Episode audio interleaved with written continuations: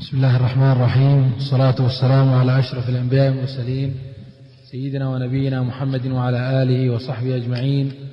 قال الناظم رحمه الله تعالى فصل في بيان حقيقة السحر وحد الساحر وأن منه علم التنجيم وذكر عقوبة من صدق كاهنا. فصل في بيان حقيقة السحر وحد الساحر وأن منه علم التنجيم وذكر عقوبة من صدق كاهنا. المعارج الشيء نفس الكلام. معارج القبول. أي إيش في؟ لا أقرأ الباب.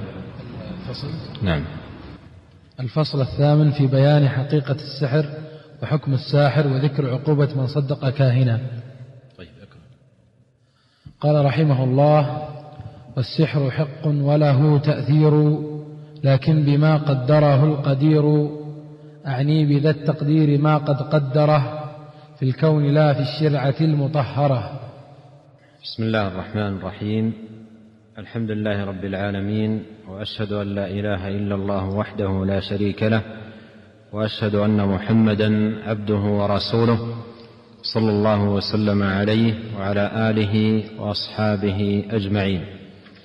أما بعد قال الشيخ رحمه الله تعالى فصل أذكر فيه بيان حقيقة السحر وحكم الساحر وذكر عقوبة من صدق كاهنا.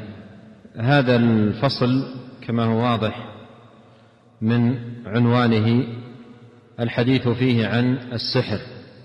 وسيتكلم الشيخ رحمه الله تعالى عن ما يتعلق بالسحر في حول عدة موضوعات متعلقة بالسحر فسيتكلم أولا عن حقيقة السحر أن له حقيقة وله وجود وسيتكلم أيضا عن حد الساحر وحكم الساحر وأيضا يتكلم عن أنواع السحر عن عن عن سيتكلم عن بعض أنواع السحر. كل ذلك سيأتي عند الناظم رحمه الله. بدأ أولا ببيان أن للسحر حقيقة. قال والسحر حق وله تأثير. السحر حق أي له حقيقة. ليس مجرد خيالات أو أمور لا حقيقة لها بل السحر له حقيقة وله وجود وأيضا له تأثير كما قال رحمه الله وله تأثير أي منه ما يقتل منه ما يمرض منه ما يفرق بين المرء وزوجه فالسحر له وجود وله حقيقة وله تأثير وهذا أمر لا ريب فيه.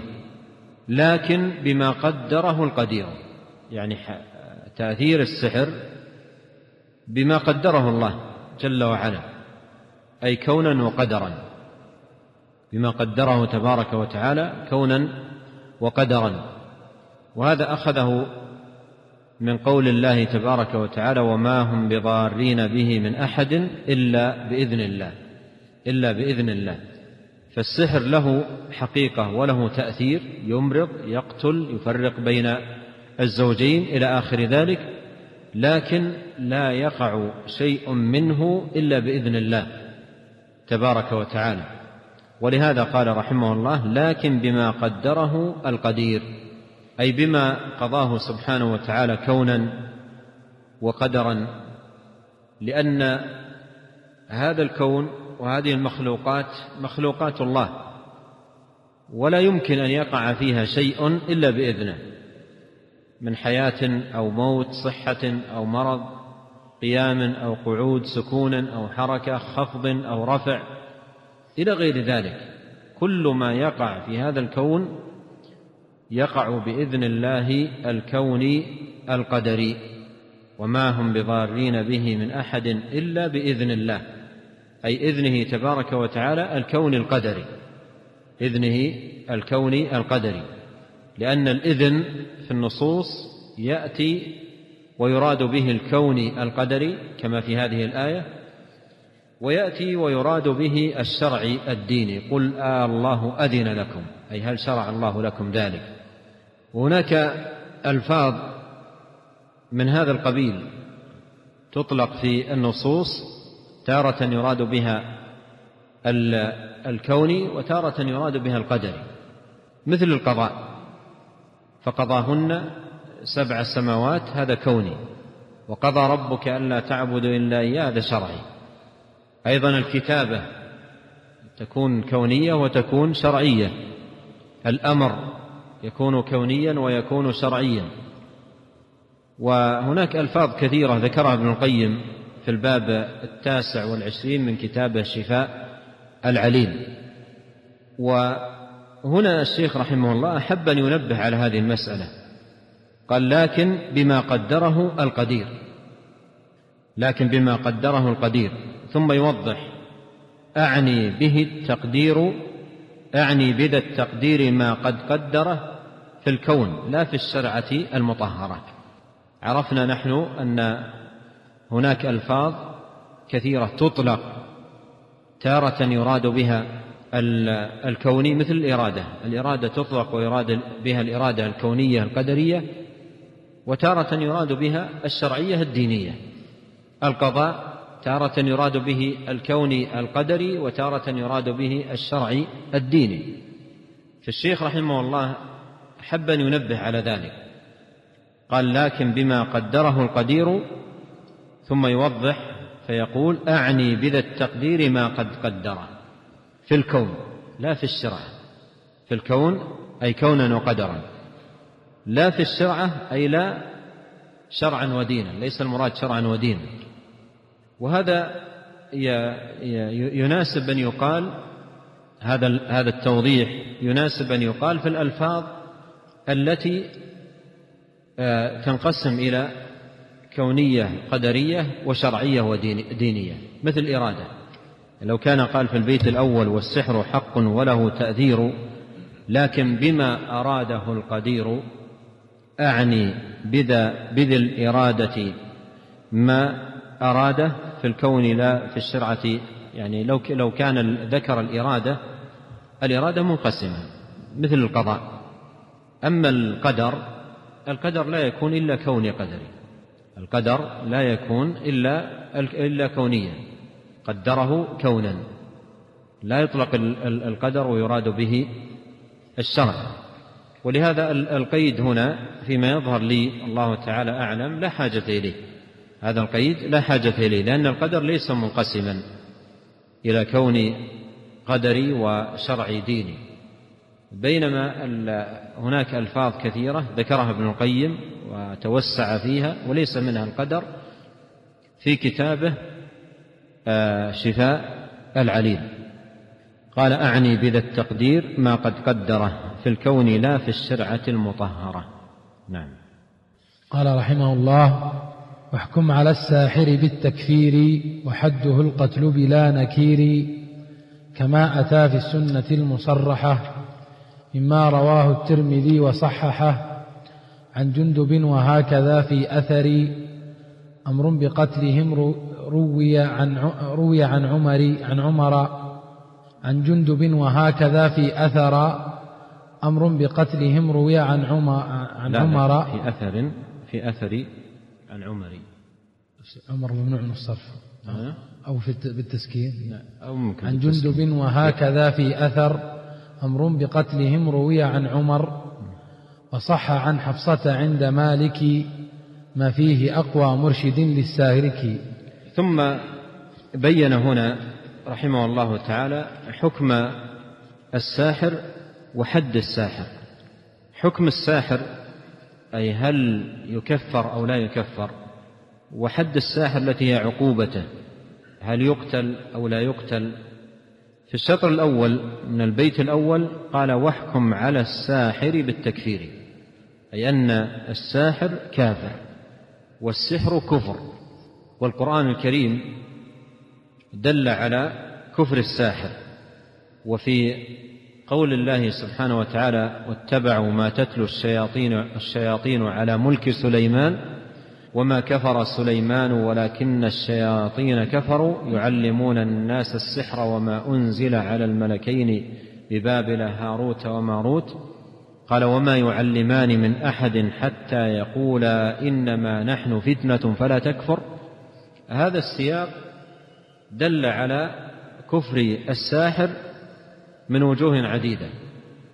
أظن الشيخ رحمه الله أوصلها في معارج كتابه الأصل معارج القبول إلى سبعة وجوه كلها تدل على كفر الساحر. ولهذا حكم الساحر أنه كافر. حكم الساحر أنه كافر. كافر كفرا أكبر ناقل من ملة الإسلام. وحده القتل بلا نكير. حد من ضبط يتعامل بالسحر ويتعاطى السحر حده القتل. والصحيح أيضا أنه بدون استتابة مجرد ما يضبط يضبطه ولي الأمر يقتل مباشرة. بدون استتابة بدون أن يقال له تتوب وإلا قتلناك. هذا هذا هو الصحيح أنه يقتل بدون استتابة دون أن يستتاب يعني دون أن تعرض عليه التوبة. إن تاب صادقا بينه وبين الله من تاب تاب الله عليه. لكن إذا ضبط لا يستتاب وإنما يقتل مباشرة ويتخلص منه ومن شره مباشرة. لأن الساحر فساده في المجتمع الذي هو فيه فساد عريض وشره كبير جدا وضرره على الناس ضرر عظيم. وجود السحرة في في البلدان ضرر على البلدان وعلى الناس فهم آفة المجتمعات وشرور المجتمعات. وإذا عرف بوجوده يجب أن يبلغ عنه لولي الأمر حتى يراح المجتمع من خبثه وشره وفساده. قال وحده القتل بلا نكير بلا بلا نكير. ثم ذكر الدليل على ذلك على أن حده القتل. قال كما أتى في السنة المصرحة مما رواه الترمذي وصححه. جاء في في السنة هذا الأمر صراحة حد الساحر ضربة بالسيف. في السنة جاءت مصرحة بذلك وأحال إلى الترمذي قال مما رواه الترمذي وصححه عن جندب. أي هذا الحديث الذي رواه الترمذي وصححه هو من حديث جندب رضي الله عنه. ثم ذكر بعض الآثار. عن بعض السلف عن بعض الصحابة في أن حده القتل قال وهكذا في أثر أم أمر بقتلهم روي عن عمر أو عن عمر. فجاء في الأثر الأمر بقتلهم أي السحرة عن عمر بن الخطاب وأيضا صح عن حفصة عند مالك في الموطأ وأيضا عن جندب. ولهذا جاء عن الإمام أحمد رحمه الله أنه قال صح قتل الساحر عن ثلاثة من أصحاب رسول الله صلى الله عليه وسلم. وهم جندب وعمر وحفصة. نعم. قال رحمه الله هذا ومن أنواعه وشعبه علم النجوم فدر هذا وانتبه. ثم ذكر رحمه الله آه، نوع من أنواع السحر وشعب السحر وهو علم النجوم. والمراد بعلم النجوم هنا علم التأثير لا علم التسيير لأن علم النجوم نوعان علم تأثير وعلم تسيير. فالذي هو من أنواع السحر علم التأثير والنظر في النجوم والزعم بمعرفة الأحوال الكونية والحوادث من موت أو وفاة أو صحة أو سقم بالنظر إلى النجوم. ولهذا قال هذا ومن أنواعه وشعبه علم النجوم فدر هذا وانتبه. والدليل على ذلك ما ثبت عن النبي صلى الله عليه وسلم أنه قال من اقتبس شعبة من النجوم فقد اقتبس شعبة من السحر زاد ما زاد. فالتنجيم أو علم التنجيم هو ضرب من السحر وادعاء معرفة الأمور المغيبة والحوادث والأحوال من خلال النظر في النجوم. فهو نوع من أنواع السحر. نعم. قال رحمه الله وحله بالوحي نصا يشرع أما بسحر مثله فيمنع ومن يصدق كاهنا فقد كفر بما أتى به نعم. الرسول. قال قال وحله بالوحي نصا يشرع أما بسحر مثله فيمنع. هنا يتكلم رحمه الله تعالى عن حل السحر عن المسحور وهو ما يسمى بالنشرة. والنشرة هي حل السحر عن المسحور.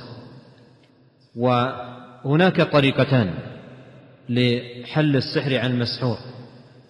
الطريقة الأولى مشروعة وهي التي ذكرها في الشطر الأول من هذا البيت. والطريقة الثانية ممنوعة غير جائزة وهي التي ذكرها في الشطر الثاني من هذا البيت. المشروعة حله بالوحي. حل السحر بالوحي. هذه مشروعة جائزة. ومعنى حله بالوحي أي أن يقرأ على المسحور ويرقى بالقرآن الكريم والدعاء المأثور عن نبينا صلى الله عليه وسلم. فهذا جائز ومشروع. وجاء في النصوص الكثيرة ما يدل على مشروعيته والإذن به. ولهذا قال وحله بالوحي نصا يشرع. أي جائز ومشروع حل من به سحر بهذه الطريقة بأن يقرأ عليه أو يقرأ هو على نفسه وينفث بآية الكرسي وفاتحة الكتاب قل هو الله أحد والمعوذتين. والله سبحانه وتعالى يقول وننزل من القرآن ما هو شفاء ورحمة للمؤمنين. وآية الكرسي كما يقول شيخ الإسلام في مواضع عديدة من كتبه إذا قرأت بصدق لها تأثير عظيم في إبطال السحر. لها تأثير عظيم في إبطال السحر وطرد الشياطين. آه، وكذلك أيضا قل الله أحد والمعوذتين وفاتحة الكتاب الشافية وأيضا الدعاء بسم الله يرقيك من كل شيء يؤذيك ومن شر كل شيطان وحاسد. الله يشفيك. ونحو ذلك من المأثور من الدعوات عن نبينا الكريم عليه الصلاة والسلام. فهذا مشروع. والنوع الثاني حله بسحر مثله. فيمنع يقول الشيخ. فيمنع أي لا يجوز. وهذا الذي جاء في المسند أن النبي صلى الله عليه وسلم سئل عن النشرة. قال هي من عمل الشيطان. سئل عن النشرة قال هي من عمل الشيطان. والمراد بالنشرة حل السحر بسحر مثله. وأيضا يحمل على هذا قول الحسن لا يحل السحر إلا ساحر. أي لا يحله بسحر مثله. لا لا يحله بسحر مثله إلا ساحر. فحل السحر بسحر مثله هذا لا يجوز ويمنع. وعرفنا قبل قليل أن الساحر إذا ضبط وعرف بمكانه يدل على مكانه حتى يتخلص المجتمع من شره. وإذا قيل يجوز حل السحر بسحر مثله فمعنى ذلك إقرار بقاء السحرة والذهاب إليهم وإتيانهم. ولهذا لا يجوز لا يجوز أن يحل السحر بسحر ولا يجوز الذهاب للساحر بأي حال. وإذا علم بمكان الساحر يجب الحذر منه والإبلاغ عنه. حتى يتخلص من شره. ولو فتح هذا الباب لانفتح شر لا حد له على الناس. وربما أن من يضبط من السحرة يقول أنا فقط أحل. أنا مهمتي حل حل فقط ولا أسحر ابتداء. الشاهد أن حل السحر بسحر مثل هذا أمر محرم ممنوع كما قال الشيخ وكما قرر ذلك غيره من أهل العلم ومنهم شيخ الإسلام محمد عبد الوهاب رحمه الله ونقل في ذلك نقلا عظيما عن ابن القيم رحمه الله تعالى وكلام أهل العلم في في هذا معروف. نعم. قال رحمه الله ومن يصدق كاهنا فقد كفر بما أتى به الرسول المعتبر. وهنا يذكر نوع يذكر نوعا آخر من أنواع السحر وهو الكهانة. و آه، قال قال في الكلام على هذا النوع ومن يصدق كاهنا فقد كفر بما أتى به الرسول المعتبر صلى الله عليه وسلم. ويشير هنا إلى قوله عليه الصلاة والسلام من أتى كاهنا أو عرافا فصدقه بما يقول فقد كفر بما أنزل على محمد صلى الله عليه وسلم. ولهذا قال الشيخ ومن يصدق كاهنا أي من يأتيه مصدقا له فإنه يكون بذلك كافرا بما أنزل على محمد صلى الله عليه وسلم. ومما أنزل على محمد عليه الصلاة والسلام قول الله تعالى قل لا يعلم من في السماوات والأرض الغيب إلا الله. فعلم الغيب مختص به رب العالمين والكاهن يدعي معرفة المغيبات والأمور المستقبلات وهذا وحده كاف بكفره وكفر من يذهب إليه ويصدقه. قال ومن يصدق كاهنا فقد كفر. بما أتى به الرسول المعتبر أتى بالوحيين كتاب الله وسنة نبيه صلى الله عليه وسلم. نعم. ونكتفي بهذا القدر وبقي في الكتاب أو في المنظومة ما يتعلق بالإيمان. الإيمان قول وعمل وأيضا آه، بقي أمور كلها تتعلق بالإيمان وهذه تؤجل إن شاء الله إلى آه، نهاية نهاية العام الدراسي. في بداية الصيف يكون عندنا خمسة أيام أو ستة أيام بإذن الله تبارك وتعالى نكمل فيها المتبقي من هذه المنظومة. وتكون المنظومة جاءتكم مقطعة على ثلاث دفعات. جزاك الله خير. ولعل هذا يكون حافز للحفظ بين كل دفعتين دفعة حفظ بين الدفعة الأولى والدفعة الثانية حفظ والثانية والثالثة أيضا يكون حفظ بحيث ننتهي من المنظومة وقد حفظها الأغلب أو الجميع. إن شاء الله وأسأل الله أن يثيبكم الله على حرصكم على العلم والدراسة وحرصكم على الخير وعلى صبركم وأن يجعل هذه العقيدة في قلوبنا أجمعين. وأن يوفقنا للعلم النافع والعمل الصالح وأن يهدينا سواء السبيل. صلى الله وسلم على نبينا محمد. جزاك الله خيرا وأحسن الله إليك. سائل يقول ما حكم حل السحر بأوراق السدر المقروء عليها؟ آيات آيات من القرآن الكريم. استعمال السدر ورق السدر وسبع ورقات هذا جاء عن بعض السلف. قال به جماعة من أهل العلم. وإذا ثبت بعض الأعشاب مفيدة لما تضرر به المسحور بتخفيف ألم أو نحو ذلك فهذا يكون من قبيل الأدوية وأنواع العلاجات. والمسحور يختلف نوع سحره وتضرره بالسحر وكما أنه يعالج نفسه بالقرآن استعماله للدواء النافع المفيد.